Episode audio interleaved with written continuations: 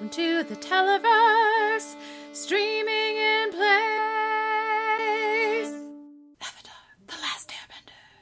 Hello, everybody, and welcome back to Streaming in Place. We are finishing up week 12 here today with episodes 3 and 4 from Avatar The Last Airbender, Book 1, Water. And these episodes are The Southern Air Temple and The Warriors of Kyoshi. And again, right now, all three of us have seen all of these previously. But Allison, as the newer person to this viewing experience, what did you think of these two episodes? And are we inching towards a Sokka that everybody's on board with, as opposed to just me? Um, yeah, I mean, I I think that Sokka is essentially following the path that you hope that all men whose brains are melted by a patriarchal society eventually follow, and that he's learning and he's listening and he's slowly getting more thoughtful. Um, he presumably will be sewing his own pants from now on, a big step in the right direction. Um, he he's been introduced to the idea that someone can be both a warrior and a girl. Progress. Um, so thumbs up there. Uh, I really like both of these episodes, but I feel like we have to start in the most important and obvious place, which is that we have to talk about Momo. Who at like how many here is a question how many great animal friends are we getting over the course of this series are we at max capacity or are there more to come So we are at max capacity in Okay. terms of great animal friends. that's fine it's already a wealth of riches However, the animal world of Avatar The Last Airbender is a rich and diverse and varied place full of delightful creatures that I cannot wait for you to meet. great i mean Yes. we've already got we've got giant koi we've got the unagi awesome very cool Yeah. Keep thinking more along the lines of the otter penguins.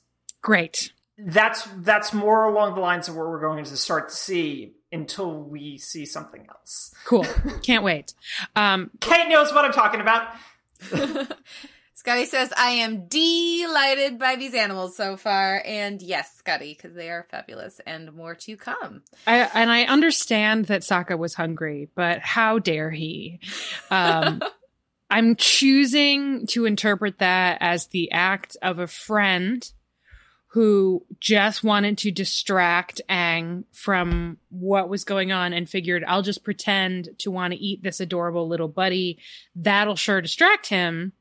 Um, because it's just, it's in, impossible to consider anything else.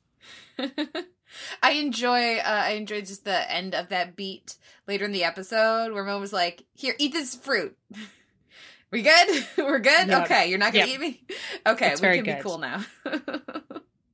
Exactly. Marcus says, "What kind of monster would want to eat a lemur?" I have uh, no idea. Apparently, a teenaged boy. Sokka does love meat. He like that's a runner. He loves meat. Great. Well, and Um, and yeah. you know, in his defense, his jerky was used to start a fire, so um, so he had suffered a loss.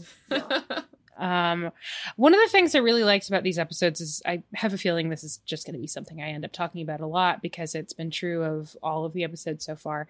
Is the way that this show is able to balance this um, silliness and playfulness with something, um, you know, much more emotionally rich and profound. I think that that's true of both of these, but um, the Southern Air Temple in particular is obviously just, I mean, it's a story about grief and uh, shock and family and all of these really important ideas, uh, but is also so silly and goofy. And I think that that's great. The, um, and it heightens the loss, right? As we see with the cakes, right? Like those moments make it all sting more. And I don't want to say too much more about that particular piece of the story because I know there are some other things coming we haven't talked about, but that we won't be talking about for a few days. But um, yeah, was very favorably impressed by both of these episodes. And I think uh, the Southern Air Temple is the point at which, in my first initial little binge, I was like, oh, okay. I was already on board, but then I was like, right, yeah, let's do this. Let's get into it.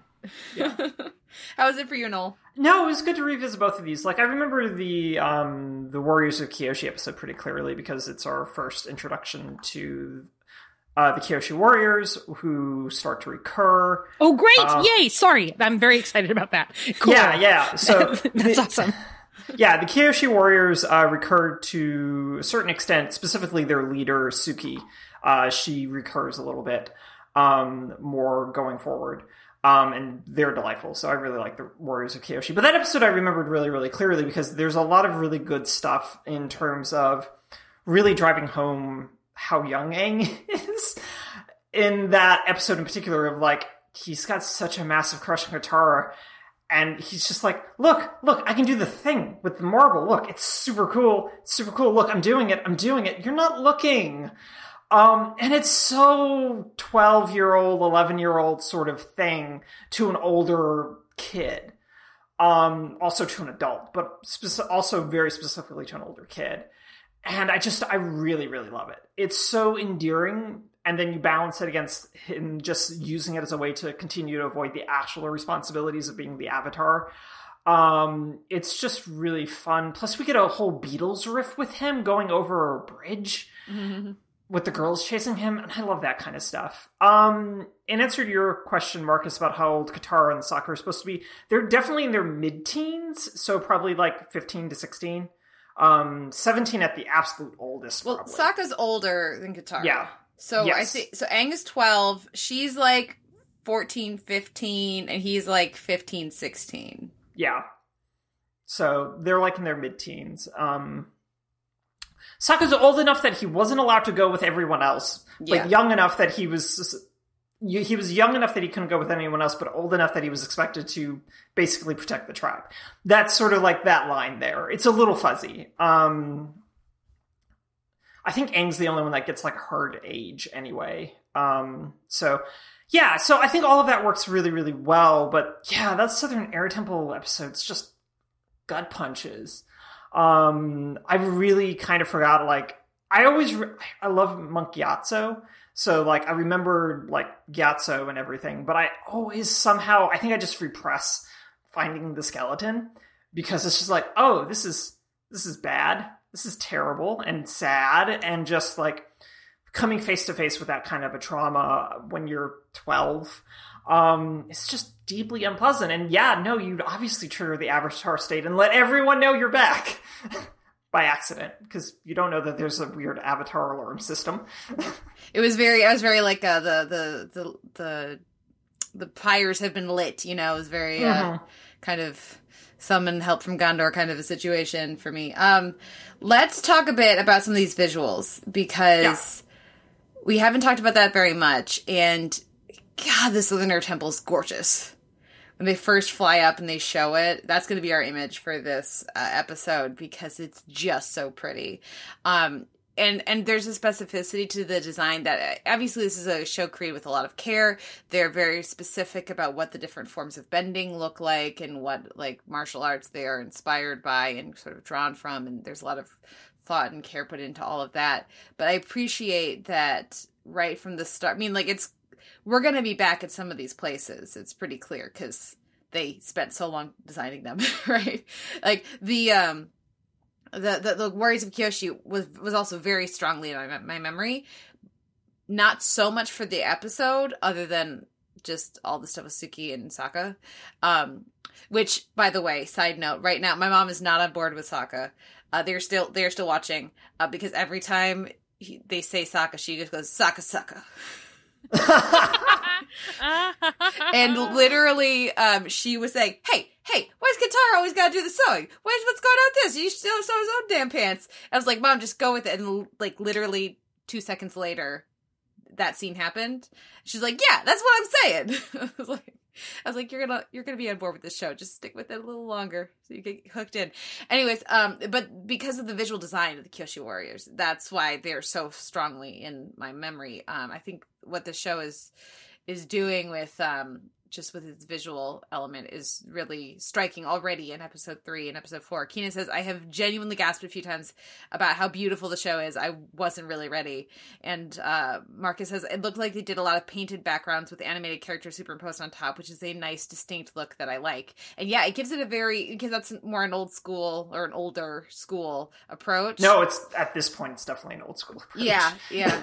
um, and, uh, and and it, I mean, it, again, it gives it more because the whole conceit of the show as like book one, book two, book three. It gives it more of like a a book feel and i think that's a nice uh just a through line to how they approach their narratives and also their design yeah i saw there were a number of visuals that i thought wow that's really beautiful but the one that stuck with me is and uh, apologies if there's a specific name for this building that i'm not remembering but at the southern air temple um the cycle of avatar statues. Mm-hmm. Yeah. just incredibly beautiful. So striking.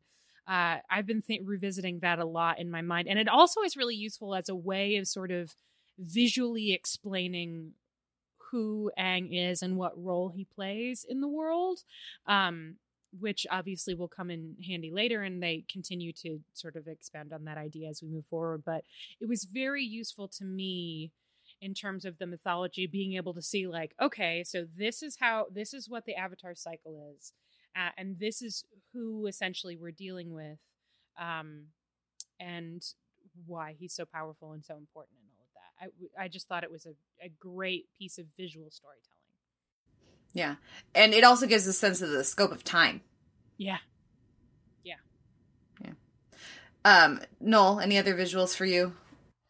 Um, nothing that immediately stands out. I think that the what call it the I I really appreciate like Allison mentioning like the Avatar statues since it does provide that sort of like narrative signposting. Um, well, also when he activates goes into the Avatar state, you get that sort of like light up thing that then you get to see little bits of all these other places that we haven't even visited yet that we're going to visit or will sometimes see other parts of um, other temples basically.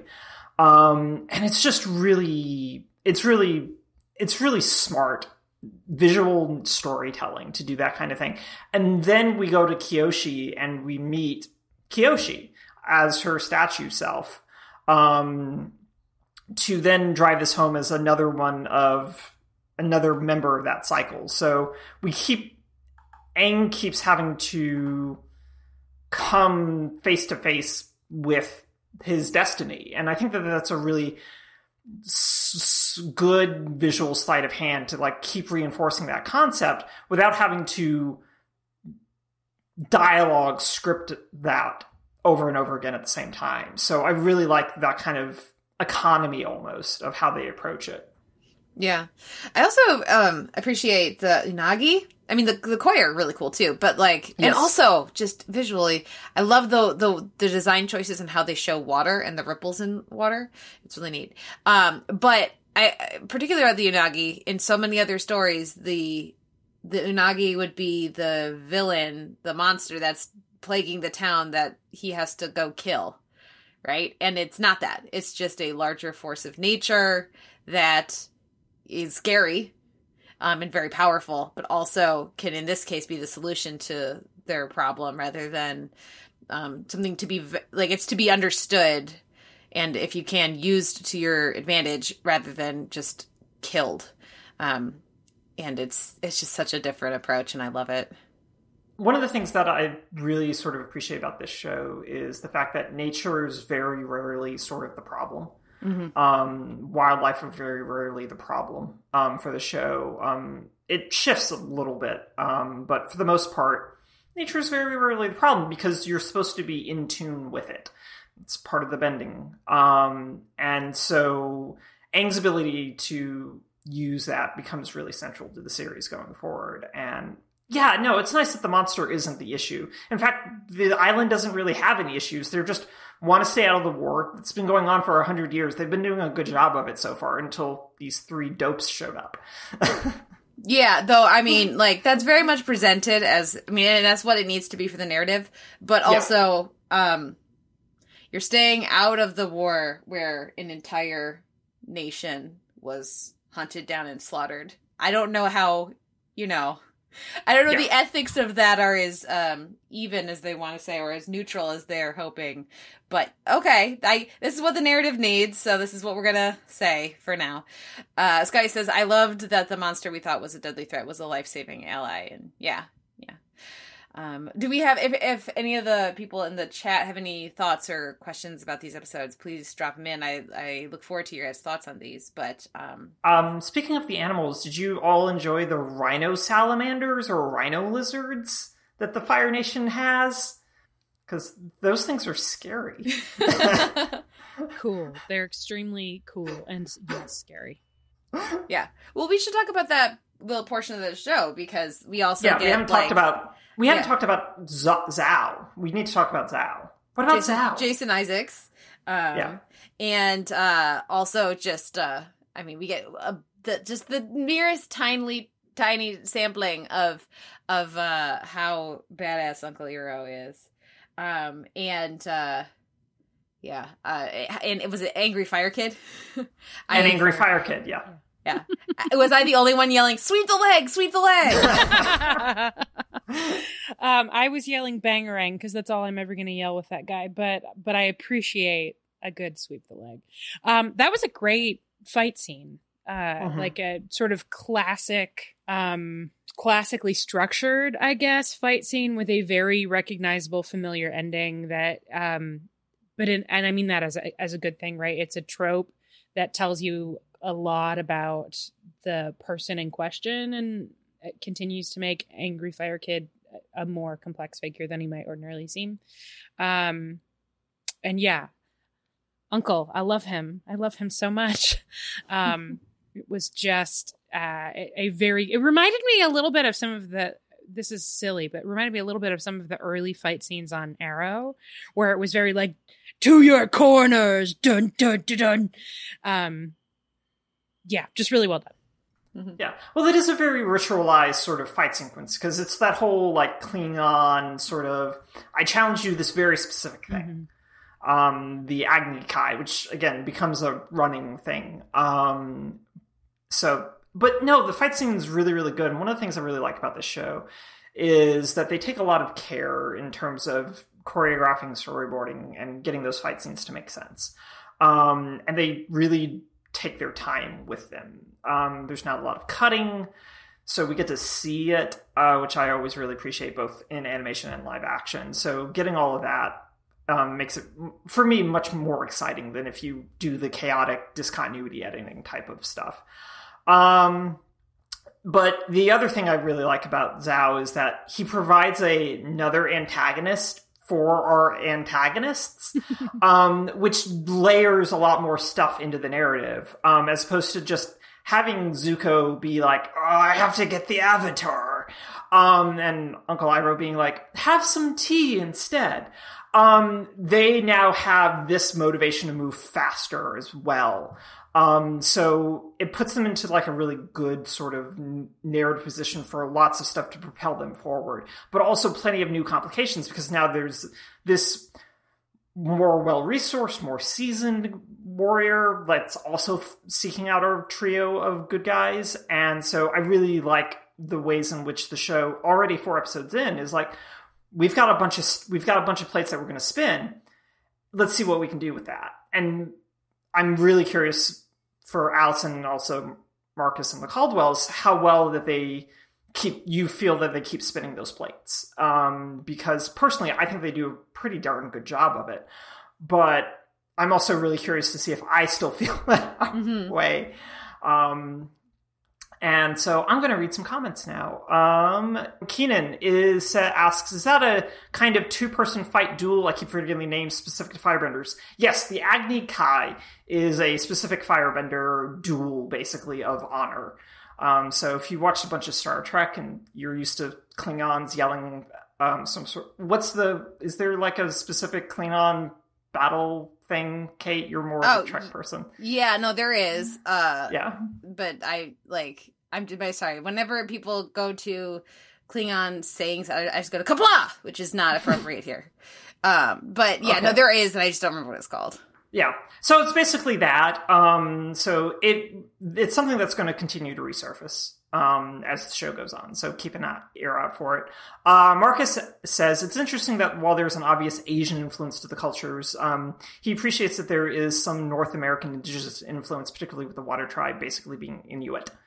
Um, and yeah, that's one of like the weird for me, and I'll be curious for both of your takes as well. Weird things about the show in that they do these visual representations, but then we have Mae Whitman voicing one of these characters, um, and like it's a visual representation that looks great and feels really good, but then we have a nice white lady doing the voice, and that kind of a weird disconnect um, is always something to I think be mindful of because it's something that the television that not the television show that the movie ran into with um, its whitewashing casting, um, and then then they're developing a new live action adaptation of this series and with the two original creators involved for Netflix. And they were being like, no, no, no, we're not going to do what the movie did. Don't worry. We're not going to do that. So it's, it's a weird tug of war of a vis- good visual representation, but vocally not there. How do you both feel about like that kind of a weird disconnect? Yeah, it's a very white voice cast. I mean, like Jason Isaacs, right, is our yeah. baddie here.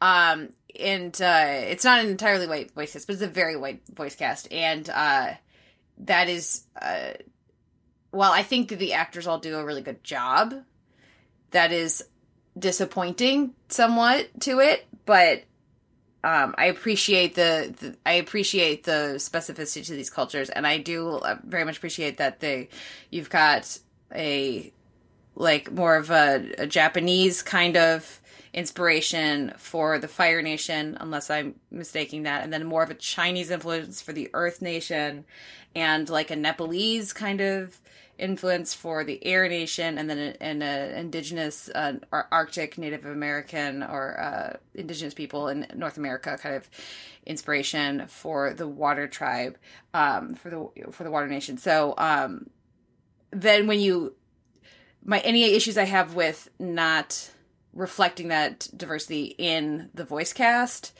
is so completely paled in comparison to casting a bunch of white actors to play all these characters in the movie that it's like I feel bad even just like criticizing the show for this at all because the movie's so much worse. Yeah. Um but yeah, it would be nice if there wasn't I mean it, it, it just feels very much of the casting of its time and even probably still that would be impacted but um if you look at a show like like um Steven Universe going out of its way to cast actors of color to to be all the like any of the the characters most of the characters um it's something that it would be nice if it was more reflected in the voice cast um but I will at least appreciate what we do get on the screen. Yeah, I think um you know we're at a point now where we're far more aware of yeah um casting issues in general, which is great. And obviously this is not a show that was made 5 minutes ago. Um so it makes sense to me that they would be more focused on correcting that in this upcoming live action adaptation.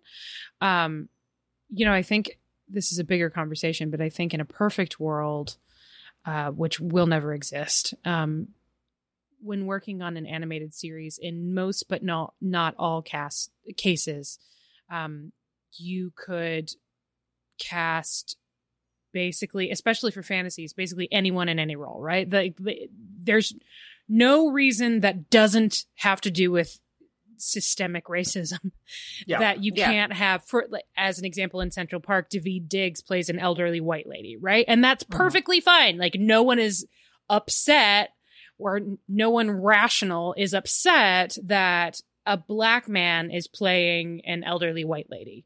That's like that's a non-issue. And in a perfect world that is what the reality should be but it's not a perfect world. So um you know who knows? Maybe 600 years from now for if the planet still exists and we're still making animated TV series um anyone will be able to play any role and a cast will be predominantly people of color and that'll be fine. Uh, but I'm not holding my breath. Yeah. No, so I just asked because that's like one of the things that kind of comes up about this show and Legend of Korra to a certain extent as well. Since in our main cast, only Dante Bras- Basco, who voices Zuko slash Fire Guy, and the actor who voices Iroh Mako, who's a long, who's a Mako, who for those of you who aren't aware, is a Japanese um, American actor or just Japanese Japanese American actor um, who was active basically from 1960 to like to his death um, in the mid aughts. Um, he was on MASH a bunch, um, did a lot of movies. He's great.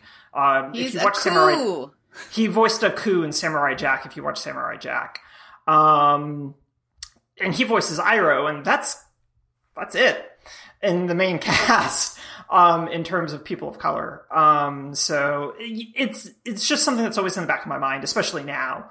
Um, but yeah, I was curious about that as well because yeah, visual representations are one thing, but then thinking about like behind the scenes sort of stuff because yes, they did put a lot of care into depicting certain cultures. They did a lot of research trips um, for architecture's sake.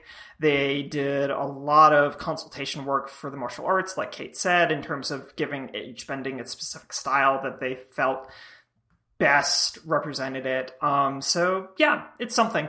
Um, and in terms of like the visuals, I'll go back and read the uh, art book that I bought about the show and check and see what they did for some of the Air Temple stuff. Yeah.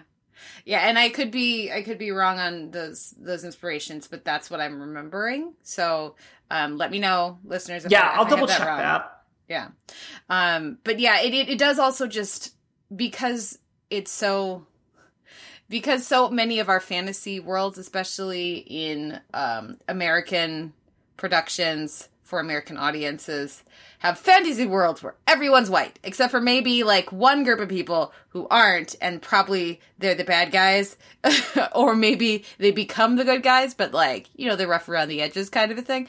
It's just so wonderful to have everyone oh scottie says and and the bad guys all have british accents yes um it's it's wonderful to see such a completely uh thought out and inventive and beautiful and colorful world that more closely um matches what i would imagine makes sense for a fantasy world as opposed to like these like your like your games of thrones is right? Where they're like well it's based on medieval europe. So it's like you know that there were plenty of not white people. there are plenty of people of color all over Europe, all over England back then. Yes. Okay. Um, so it, it's nice to, to see a less whitewashed visual representation of a fantasy world in an, and specifically, I mean, I realize that there are plenty of those all over the world, but in American produced Yeah. and made show. Yeah. Um, any final thoughts on these two episodes or things we are, I mean, I guess we have all seen Yeah. it, so we know what we're looking Yeah. forward to. So if Keenan and Scottie and Marcus, if you have any thoughts on these or any things that you're looking forward to or hoping we get more of, we would love to hear them. Also, I would love to know if Scottie had any brief thoughts on the first two as well, since she didn't join us yesterday. Oh yeah, please. I gotta say, autoplay on Netflix is a real danger with this show because the end credits are so brief, and then all of a sudden you're just in the next episode, and if you are not paying extremely close attention, it's like, oh gosh, this episode is longer than I thought. Nope, you've accidentally watched four. Uh, Scottie says, My first thought is I love the complication they're developing on the firebender side. I feel like uh, like the uncle who always wants snacks has a secret. Points for the smart lady. Marcus says, Is the Fire Nation plan basically Avatar whack a mole? Like kill the av- air Avatar, then the water one, then the earth one to get to the fire one again? And Sky says, "Eh, I can't wait to find out what the secret is for, for Uncle. Um, Marcus, my understanding of it at this point is that the plan was kill everybody in the air nation and then you can't have an avatar anymore. And my mom was like well why why don't they just my mom was like why aren't they since they're the bad guys why aren't they doing what marcus suggests and do avatar whack-a-mole so that we can get to the fire one it's like because the avatar is not of a nation. So so the avatar the fire avatar is not necessarily going to side up team up with the fire nation. So the plan is to just stop any the avatar cycle, break the avatar cycle, because uh, otherwise, you know, like if they the avatar can stop them basically, theoretically, and uh if the avatar uh, there is no avatar, then no one can stop them. Is their plan, which is nefarious and evil, and you know this is why they're the bad guys. And also the because uh Aang is the air avatar, right?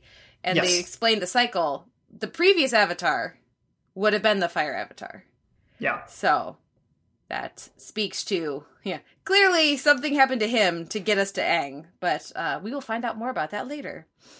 Um, Scottie says, "I love how the kids are kids, brave and powerful, but then totally kids." And yeah, absolutely. Like you already mentioned the cake thing, Allison, but just like the we've got these help me with these and then it's like right into the heads good job better aim uh scottie likes the little moments of competition and immaturity because they are completely appropriate uh keenan says Aang trying to get people to care about the marble trick is every child we've ever babysat and yeah that was another one where I was like, wait, what is he doing? Was it was like, it's just like a stupid little like trick with the thing. It's like, look at me. Yeah, like, that's all it is. Uh, um, so yeah, that is, yep. Like Yep. he can literally make like a ball of air that he rides on, but he's like, "Look at the marble thing I can do." And it's just like, buddy, Yep, pretty much. can Well, make an air sphere scooter. that's so much cooler. I like we haven't mentioned it, but I really like the airball game yeah, that, we briefly get. It's so fun. Um, anyways, that will wrap up our conversation about episodes three and four. Marcus says, "Does the avatar system work like the Slayer in Buffy? One immediately appears the instant the last one dies. Are they born one, or can they already be ten? Um, that is So- something we're gonna find out more about. later. Yeah, it's a weird it's a weird system that I don't remember if this show goes like too deep into it. Um, I know Korra does, um, because it's a big part of Korra. Um, but yeah, no, they go into it, so they they sort of explain how it works. Yeah. Think Dalai Lama. Yeah, it's probably a closer approximation, Yeah, yeah. So that but will, less sexist. but less sexist, yeah. Because obviously it can't. I I also really appreciate that because they've said a lot about the Avatar he, right? And then in this third, fourth episode, they're like, also the Avatar's ladies too, because Yeah. Kyoshi. So you know, um, so I like that they established that that's nice and early in the run of the show. Um, but that will wrap up our conversation about episodes three and four of Avatar: The Last Airbender, season one. Um, and next week on Monday, we're gonna be kicking things off with uh, episode five and episode six, "The King of Omashu" and "Imprisoned," and then after that, we've got a two-parter. What? Anyways, but that's for Tuesday. On Monday, it's King of Omashu and Imprisoned. So that will wrap things up. And everyone have a lovely weekend, and we'll be back on Monday. Bye. Bye.